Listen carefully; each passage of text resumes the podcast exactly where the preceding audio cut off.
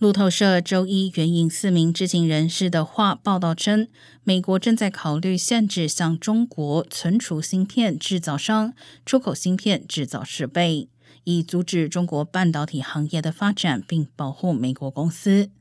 如果拜登政府推进这项行动，还可能影响在中国设厂的韩国存储芯片巨头三星电子和 SK 海力士。据专家称，这将标志着美国首次通过出口管制的手段来针对中国生产没有专门军事用途的存储芯片。此举还将寻求保护美国仅有的存储芯片生产商西部数据公司和美光科技公司，这两家公司合计约占 NAND 芯片市场的1/4份额。